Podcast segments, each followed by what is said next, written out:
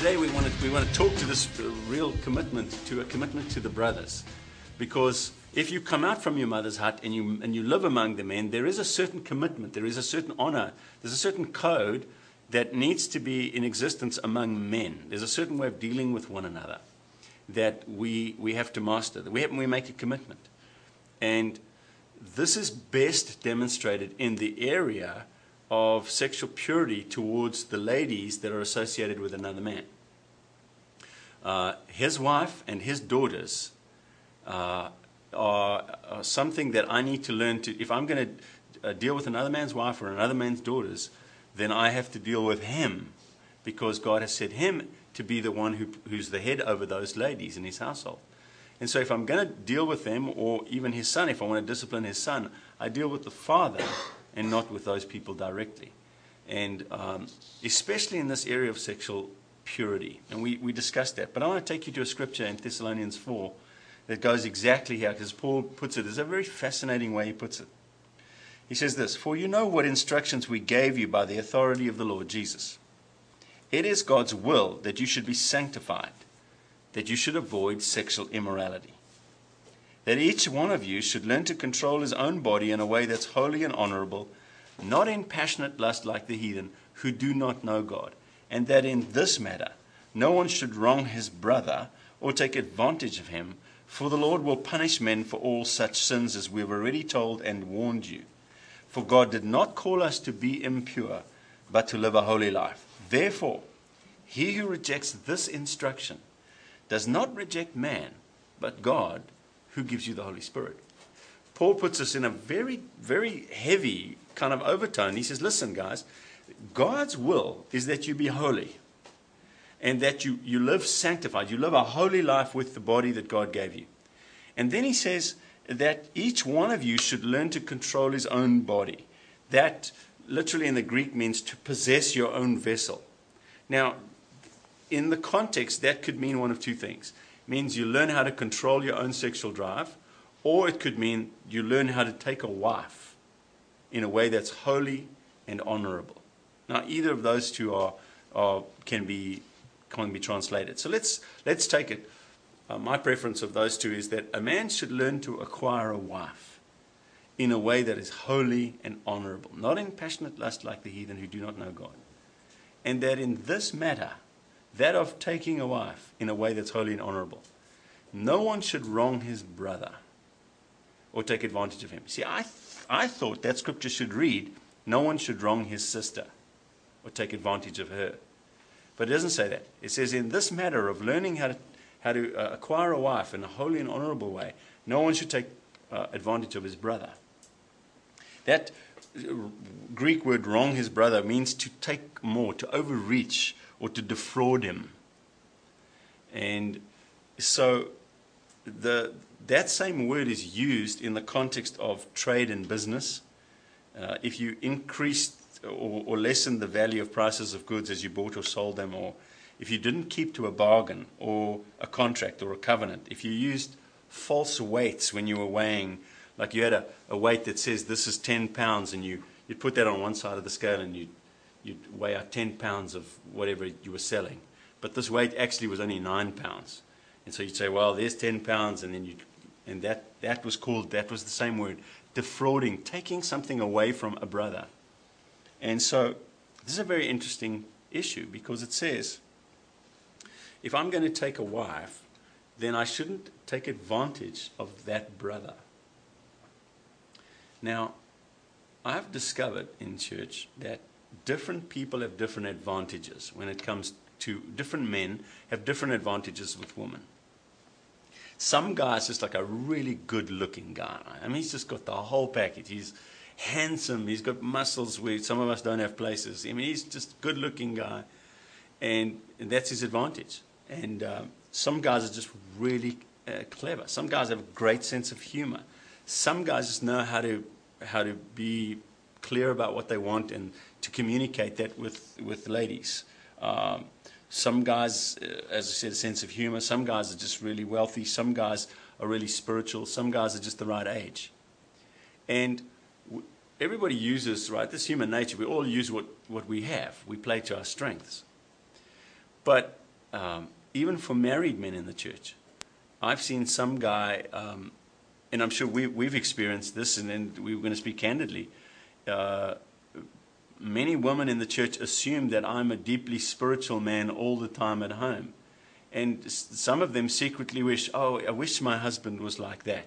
Because how deeply spiritual. They think I waft around in a spiritual daze because they see me preaching, and they think that that's how I am at home. And that, um, but that is an advantage for me. If I wanted to, if I was warped in my spirit, if I wanted to worm my way into the affections of other women, I could play that spiritual trump card. Because when she goes home, her husband doesn't seem as spiritual as me. So if she's got a need at church, I could be caring and say, Oh, let me pray with you, dear. And I could worm my, I could use the advantage that's in my life to worm my way into her affections. How perverted would that be?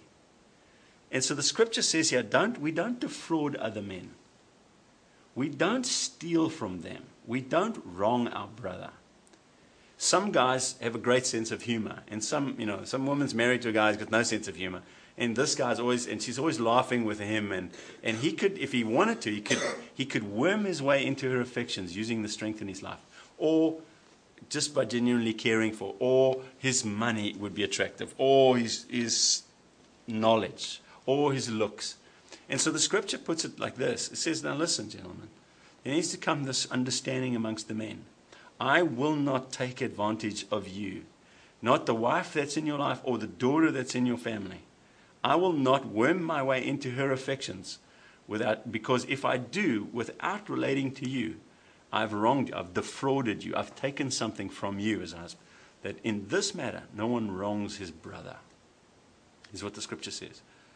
Now, let's take that from a young man who's looking to a, a pretty young girl. And because here's the reality of it uh, I love being a father of a daughter. It's, it's one of life's beautiful pleasures and treasures. But there is going to be a place in my daughter's heart that I will never be able to fulfill. I will never meet her romantic, her legitimate romantic needs. And never do I want to. And so, but she was born to respond to a man. She was born with a need for, for one man to come and uh, to capture her heart. She was born with that need. God built it into her, just like God built it into you to want a, a woman to win. And so, but that, in my, my experience, I will never meet my daughter's legitimate need for romance, nor do I want to. And that means every, every young guy has an advantage over me in my daughter's life, or used to have anyway, not, not recently. But they would have had an advantage in her life because they, they were young and they're more her age. And, and so if they, if they play their cards right and if they use whatever advantage they have, they may be able to win her heart. And that can happen entirely without me in the picture. And so one of the things that uh, we've had to t- we teach young men is to say, listen, if you want to get to my daughter, you better come through me. Because if you don't come through me, I'm going to come looking for you. And you don't want that. You don't want me to come find out who you are. You don't want me asking questions around everybody who knows you. You don't want me standing between you and my daughter and saying, uh, What do you mean calling my daughter and emailing without asking my permission? Who are you? Who do you think you are? I'll hit for distance. You, you know, I, you, you won't know the kind of issues that I can bring down on your head because you're defrauding me of something. You're defrauding me of my role in my daughter's life if you assume that you can get to her without dealing with me. And so, one of the issues that we have to now, this is so foreign in our modern culture. It's so weird. We're like, geez, what's the dad got to do with it? In Scripture, dad's got everything to do with it. Everything's got to do with the dad. And so, uh, there needs to come this understanding amongst men. Because we're out here among the men. Let's talk men to men. Amongst the men, if there is a woman, especially in another man's household, either his wife or his daughter, you do not deal with her before you deal with him. Because God put that man as the head of that woman. That man is going to give an account for the way he was a husband to that wife and the way he was a parent to those children. You don't mess with them before you deal with him. And, and that's why I like this, is that if you like a young lady, you make an appointment to go see her father. You talk with him. You deal with at a man level. You set boundaries at that level and stick to his boundaries, gentlemen. Because if you break his boundaries, you're starting to defraud him. You stick to the boundaries he sets. When you do that, you will have his blessing and his backing, and God will start to honor you in that relationship. You don't do that, uh, and things will not go as easy as. Now, some dads are not, they don't have that understanding, and, they, and they'll just assume that that's what's going to happen. But many, many Christian dads are going to say to you, hang on, buddy, you'd come deal with me. So I love this concept of a commitment among men. We've called our church here. We've, we've sat down with them with the men and said, right, this is a commitment we make. I do, we do not mess with one another's wives or daughters. That's not something we will do. I will not take advantage of another man in this church by messing with the affections of the woman in his life that he's accountable for in any way, shape, or form. We're not going to be that kind of people. Because I think the problem is is that you know we we, we forget that Scripture was is timeless. It was written for every culture at every time period. So we don't look at Scripture and say, well, yeah. that was for you know that was for a historic period. Yeah. It was many thousands of years ago. Life's different. We live in a modern society now, and you know women make all their own decisions and so forth, and they do. But God has put created a headship structure to create a safe place for them. Our job is to serve and lay down our lives for our wives one day when we have family, and, and same for our daughters. Yeah. So we go back to what is, what is the modern picture? We talked about this before. The modern picture is the choice is you either are a lust-filled, violent man. That's the one choice that, that media portrays, right? Or the macho, violent, full of lust, different woman every night situation. Or you are this wimpy, compliant, sweet, kind, insightful, caring chap. And, um, and when you ask these kind of women, you know, describe the perfect man, what they do is describe another woman. And um, because that's what they want. You know, they want someone who's really sensitive. So, not that we don't want to be sensitive and so on, but the point is what God has created is a different environment completely. You see, under the biblical structure, when we obey the biblical laws, these are laws like the laws of physics. And the laws of relationship are like the laws of physics. They apply no matter whether you believe them or not. As we've said many times, you can stand on a building and you can jump off and say, because I don't believe in gravity. Gravity is a myth. It was just made up by people who want to control my life and steal my freedom. You jump off the building and you find out that you will fall at 9.8 meters per second squared, just like everybody else and every other object, and you'll hit the ground at exactly the same acceleration. That's exactly what will happen to you. It's got zip to do with your view, your view. It's got absolutely nothing to do with your perspective on physics. Physics works regardless of you. The physics of relationships and the physics, physics of God's laws are the same. So what we're delving into here is when we do things God's way, when we build relationship God's way, we get the benefits. We use gravity to our advantage. We use the physics to our advantage. Because we've come to understand the laws of physics, we've been able as a society to progress technologically. So all our modern conveniences and technology come because we've honored physics, because we've honored the laws of physics. The same thing happens in the kingdom. When we honor the, the physics of the kingdom, when we honor the laws of the kingdom, they turn massively to our advantage. And we get all the technology, if you like, of the scriptures. So that is an analogy, is that when we obey, when we do not wrong our brother in this, meaning we respect the physics, that God has set up, this idea of headship. Whether it's popular in our culture or not, whether our culture believes it or not, the physics doesn't change. Gravity works regardless of your time you live in. It, gravity doesn't work any differently now than it did a thousand years ago or 10,000 years ago. Gravity is gravity. And the same in the laws of relationships and the laws of headship.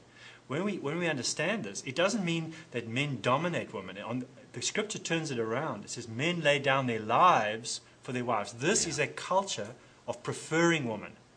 Not that men and women are created equally in value, but they have different functions. And one of the functions of men is to take a headship responsibility. That means you're the guy taking all, all, all the bugs in, the, in, in, your face. You're like on, guys on. Have you ever driven a motorcycle with an open face helmet? And you just get all those bugs in your face. The guy in your slipstream goes a lot faster because they, they're catching your slipstream. Our job is to create a slipstream in the spiritual yeah. realm that ladies can fit into. But if we're going to dishonor, when you're starting the relationship, when you're starting off, if you dishonor her dad in the way you start the relationship, you have not modeled what you want one day in your family. Because you've sown to dishonor, reap. Now you're going to reap dishonor when it comes time for you to be the head. Because you just ignored her father at that point. She will, she will ignore your headship, or you've set it up for her to ignore your headship when it comes to your turn. So we see the situation many times in the in sometimes you find in in the church you have a situation where uh, I spoke to a man a little while ago and he said, you know, my, my wife doesn't respect me spiritually. And I said, I'm not surprised. And he said, what do you mean? I said, because you're the guy who's always criticizing spiritual authority. You're always tearing up, you know, this pastor or that group or whatever. So you've released in your home. Scripture says we bind and we loose. Yeah. We have the keys of the kingdom is that whatever we bind on earth is bound in heaven. Whatever we loose on earth is loose in heaven. As heads of homes, we have the right to loose things in our home. If you lose a spirit of disregard for spiritual authority, guess what happens to your family? They disregard you as a spiritual authority because you've loosed that spirit.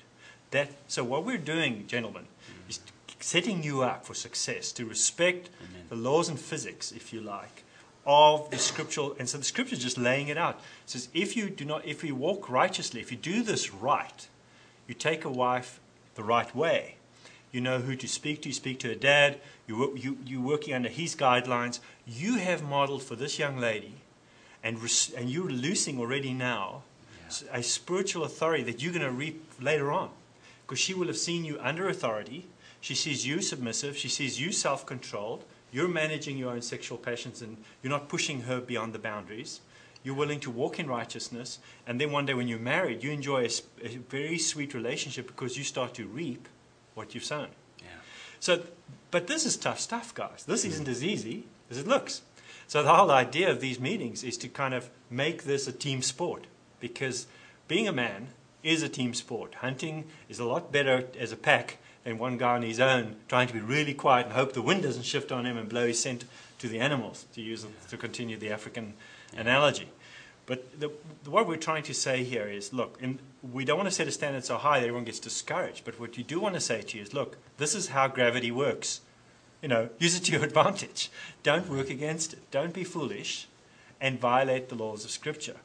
So again, you know, we, we don't. It's not like we can break God's laws. We'll break. They'll break us. we won't break them. We'll just prove them true. You, so you only have two responses to God's laws. You can say, you know, either I prove it true or I submit to it.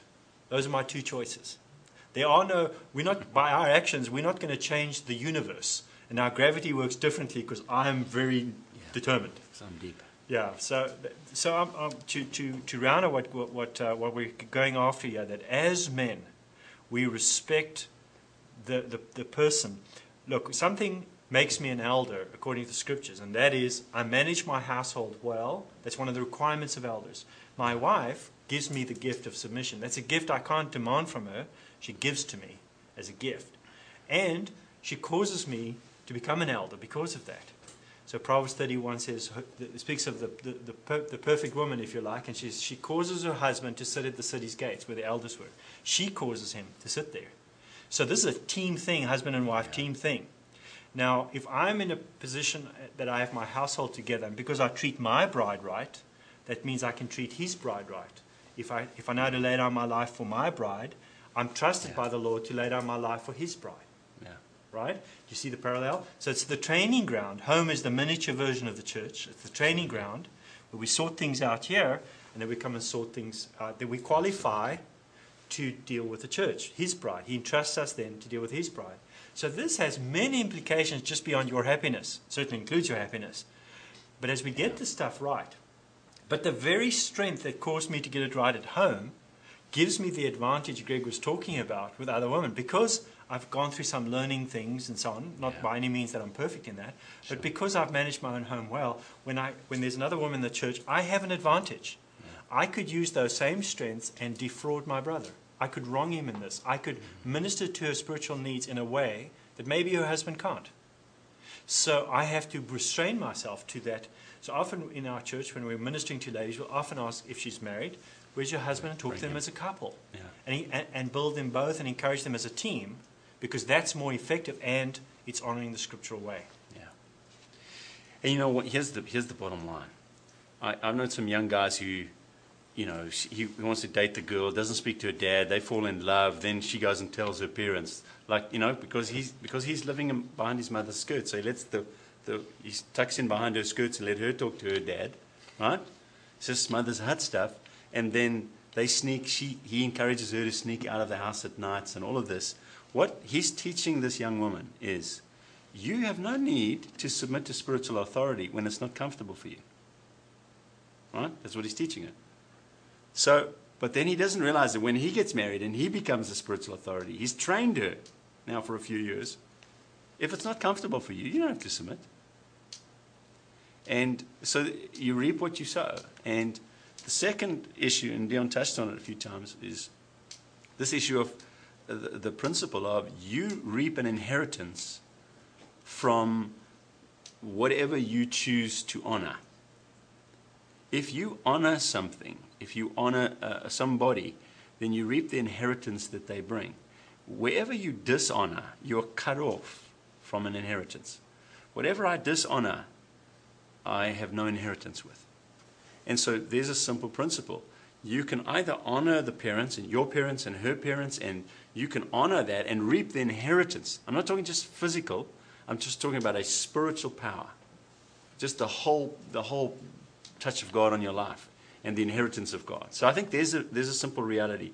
One of the things we need to learn to do is we need to learn to say, okay, guys, what we're going to do is we're going to learn to honor uh, what is honorable amongst people. So this is what the scripture says, because we've taken this principle of, of having a commitment to the men. We, we, we're coming out here among the men and we're going to deal honestly and truthfully. And we just, we just delve down into this one issue of not defrauding another man when it comes to the woman in his life. But let's talk about uh, defrauding men by not honoring what is honorable, for example. Let me read you Romans 13:7. Give everybody what you owe him. If you owe taxes, pay taxes. If you owe money, pay money. If respect, then pay respect. If honor, then honor. And so the Bible talks about there's, there's a couple of areas here. It, it talks about uh, paying taxes, doing the civic, uh, what is right. Just be careful of that because making sound up here on the. Every time you click, it makes a sound up here. So, no, that's fine. Just watch out for it. So, um, if, uh, let's come back to this. If, if we are um, going to pay taxes, we have to take a responsibility for civic duty. And we have to do that. If it comes to money that we've committed to other men, if I've loaned money or taken money and then I, I make a commitment. If, if revenue, then revenue, the scripture says. Uh, I don't defraud my brother. I don't, I don't forget about, you know, uh, we went out and I didn't have my wallet with me, and this guy says, I'll, I said, I'll pay you back. I don't forget those words. Not because he, he didn't mind you know, uh, if, if we went out and Dion bought me coffee and I said, hey, I don't have money, and he said, no, don't worry. I said, but I'll pay you back. Now, he doesn't even expect me to pay him back. But if I make that commitment, I, I don't mess with that. I'll pay him back. Silly, but I would. You know what I mean? but um, because there's this reality in uh, we don't we, we don't hold back anything from anybody that we owe. If you owe, the scripture says, give everyone what you owe him. Because if I don't, I'm defrauding him. And that's the whole point of that scripture. And so, but the, these are the two that I wanted to. If, if respect, then pay respect, the Bible says. And that's particularly difficult if you're not a whole person. But if you are a whole man and you settle with who you are and you know your strengths, you know your weaknesses, and I look up and I see somebody who has strengths in areas that I don't have strengths, then it's easy for them for me to respect them. But I respect a couple of things. I respect hard work. I respect people who've given themselves to serve the king. I respect people who are diligent and, and excellent in what they do. There's many things the Bible says we should be respecting. And there's much to give respect on. But the Bible says if you owe somebody respect, if they respect a bill, then we owe them respect and we should respect them. Treat them with great respect. Treat them with dignity. Treat them honorably as people who we should honor. And so I think if we can learn this, if we make a commitment among ourselves, that if somebody does an honorable thing, that we as the men stand up and say, now that is honorable. Even if we just stand up, just to acknowledge what you did I respect that. We had a, a young man on Sunday. I heard about the story, and I'm not even going to mention his name. But there was a call. Come on, the men come up, come and sit up front. Uh, come, you know, come lead the worship up front in the church. And I've had two ladies comment about how that blessed them. The men stood up and led the worship. But there was one young man who was in a group of friends, and none of the friends moved. And he waited, and nobody moved, and he got up. Gutsy, cost him. Right? He's, he's at that age where he's just hypersensitive to everybody else. He got up, said to his friend, Excuse me, pushed through the row and stood up front alone. I just want to stand up and applaud that guy because that is honorable. That's courage. That took guts for him because he made a decision. I want to serve God. I'm going to do it in public. See, I, everything inside of me, wants to. I'll stand up. I don't care how old the guy is. I just want to honor that because that's respectable in my eyes. So there's stuff that I find respectable. There's honorable stuff, and the Bible says we, we, we should have this understanding amongst us. We owe one another respect and honor when, when we do respectable and honorable things. So maybe the last phrase we can go after with this whole thing of commitment to brotherhood is creating a safe place for women. The church should be the safest place on earth for women. Yeah. Young ladies, this is a place they can come Amen. and not be lusted after, Yeah. not be looked way in a lustful way. Yeah. Even if they weren't too wise in what they chose to wear, or they were a bit provocative, or maybe a bit flirty, or whatever it is they did on their part. But in this place, in this house, that's an, this is a place where women are honored and respected, and where they're not lusted after. And the second thing is that women come to this place and know it's a safe place because it's a band of brothers. And we all know we all know the story of of you know we've had a situation where one of our young ladies, um, you know, was was was defrauded. She was deceived and, and drawn out of, of from the congregation. She she ran away from home. We had a prayer meeting, and the men stood up. And, and I've had many many people come to me and say that prayer meeting meant so much to them. Because we, while we were at the prayer meeting, we asked all the men, 13 years and all, up, to come forward. And the men got together and started to pray and took responsibility because in this house, women are protected. In this house, we stand together. We look after it. Mm. And Greg called that young man, who had, and he said, "We want you to know that what you're doing is dishonorable. At the Men of Northlands Church, we dis, we found what you're doing dishonorable. And we're going to hold you accountable." We want to know what you're going to do about it because we are interested in the answer. The men want to know. And I think the thing I remember particularly was how aggressive in prayer the men became, particularly men who were not normally aggressive in prayer, maybe a bit more, you know, uh, just m- Yeah. more laid back. But when it came to this issue, something rose up in the men, and they said, "This will not happen to a daughter of this house." Yeah. And we stood up because we're about creating that safe place for women. Yeah. We want young ladies to know, women of all ages, in this house, you're safe. Well You'll never be taken advantage of. You're safe here, and this is the place you come when you want to, uh, uh, uh, you know. And this is a community where men will stand together and be men, be the protector, not the protected. We are growing up in a society where men no longer, these two options we talked about before, the macho, lustful, violent man is all about himself and taking and he takes what he wants sexually. He takes what he wants, whatever, what, when he wants, how he wants, in whatever way he wants. There's nothing honourable in this approach. The wimpy little compliant guy who's all on the edge of weeping and emotions, and you know the kind of sitcoms I'm talking about. I can't stand to watch these sitcoms where these men are portrayed as ultra wimps. He's like the he's like the fifth child, except he's just bigger, slobbier, worse, harder to control. And that is so despicable. What we need is no longer, or, or this is just two versions, extreme versions of the same mother's hut problem, where men have never learned to come out from mother's hut, become the defender, not the defended, become the encourager, not always expect to be encouraged, and become the person who's the one creating a safe place, not expecting a safe place to be created for him. And that's the environment. So that takes a team commitment. That's a commitment to one another. That's a commitment we do to the ladies we're not even in relationship with. But just by mere association, that we're in fellowship together in a church context, we create a safe place for one. And that is team sport.